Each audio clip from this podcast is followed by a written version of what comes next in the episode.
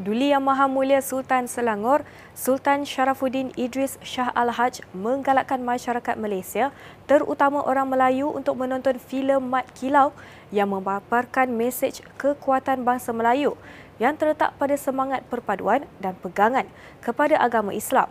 Baginda bertitah, baginda memandang serius terhadap perpecahan dalam kalangan orang Melayu terutama pemimpin politik yang ketara dan boleh mengancam perpaduan dan keharmonian hidup rakyat.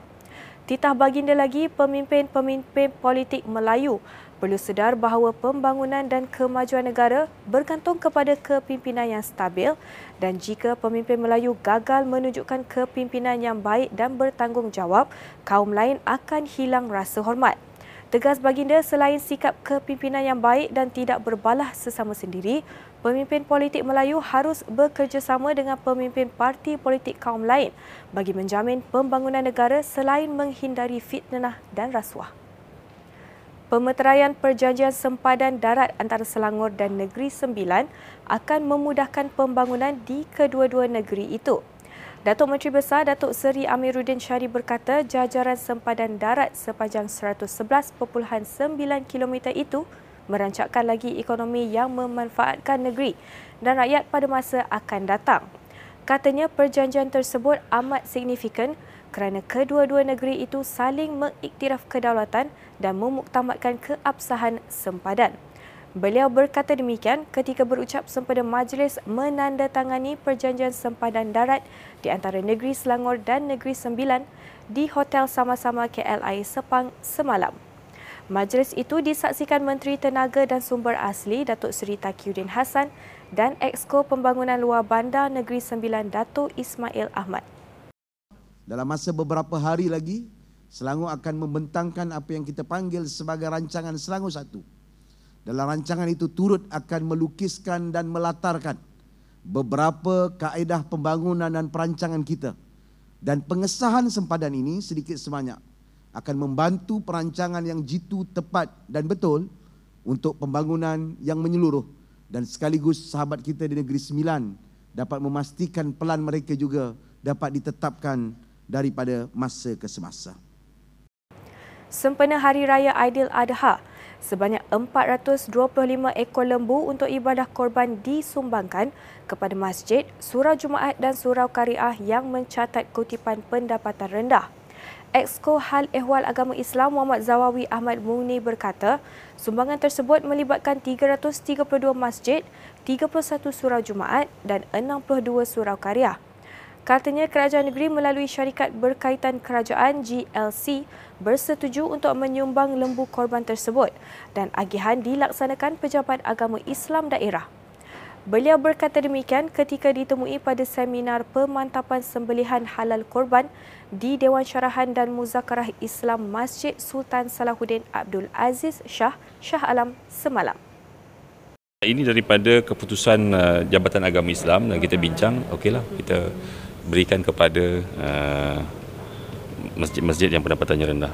Contohnya di Shah Alam ni, kalau mereka berkorban, penerima korban tu pun tak tak ada sebab semuanya orang kaya. Ha, jadi daging korban tu akan diagihkan ke uh, kawasan-kawasan kampung yang uh, ramai penduduk yang B40 ataupun yang kurang berkemampuan. Karnival jualan Aidil Adha yang bermula hari ini bertempat di tapak pasar malam Taman Perwira Sijangkang Kuala Langat menjadi tumpuan orang ramai yang enggan melepaskan peluang mendapatkan barangan asas pada harga murah seawal 7.30 pagi. Pengurus kanan pemasaran produk OEM dan ekspor Perbadanan Kemajuan Pertanian Selangor PKPS, Mat Fazil Abdul Latif berkata antara produk yang habis dijual dalam masa singkat ialah ayam dan minyak masak. Pada masa sama, bagi menjamin kelangsungan bekalan untuk rakyat pada harga berpatutan, pihak PKPS bekerjasama dengan pihak luar termasuk menghasilkan sendiri produk-produk asas seperti minyak masak, daging, sayur-sayuran dan buah-buahan.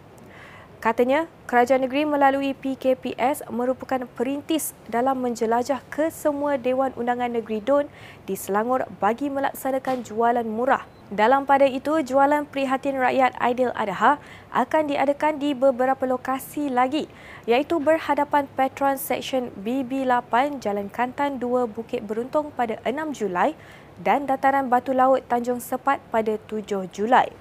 Sementara itu, pada 8 Julai, program jualan akan berlangsung di dua lokasi iaitu di Jalan GP2 Taman Gombak Permai Batu Caves Gombak dan belakang Blok D dan E Pangsapuri Inai Pandan Indah.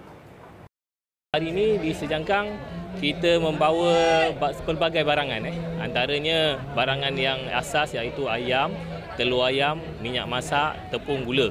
Eh, dan selainnya kita ada bawa buah-buahan dan sayur-sayuran lah. Okay. Hari ini di Don Sejangkang kita bawa uh, 1,200 ekor ayam.